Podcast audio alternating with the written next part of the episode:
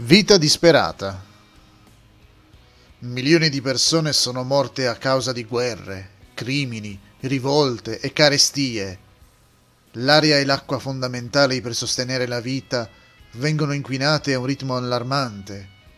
Ovunque la vita dell'uomo è minacciata. Molti ritengono che non ci sia alcuna via d'uscita. Nel tentativo di sfuggire alla dura realtà della vita, molti si rivolgono all'alcol e alle droghe altri cercano uno sfogo alle loro frustrazioni buttandosi nell'immoralità sessuale.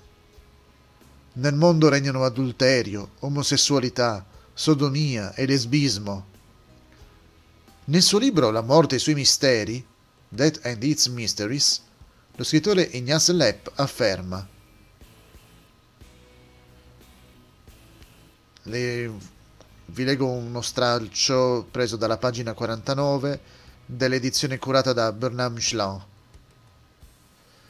Sempre più persone normali oggi sono colpite da questa paura della morte collettiva, almeno inconsciamente.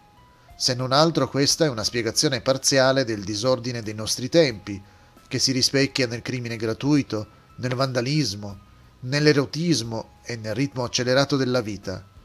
Anche la musica e le danze moderne esprimono la disperazione di un'umanità che non crede più nel proprio futuro.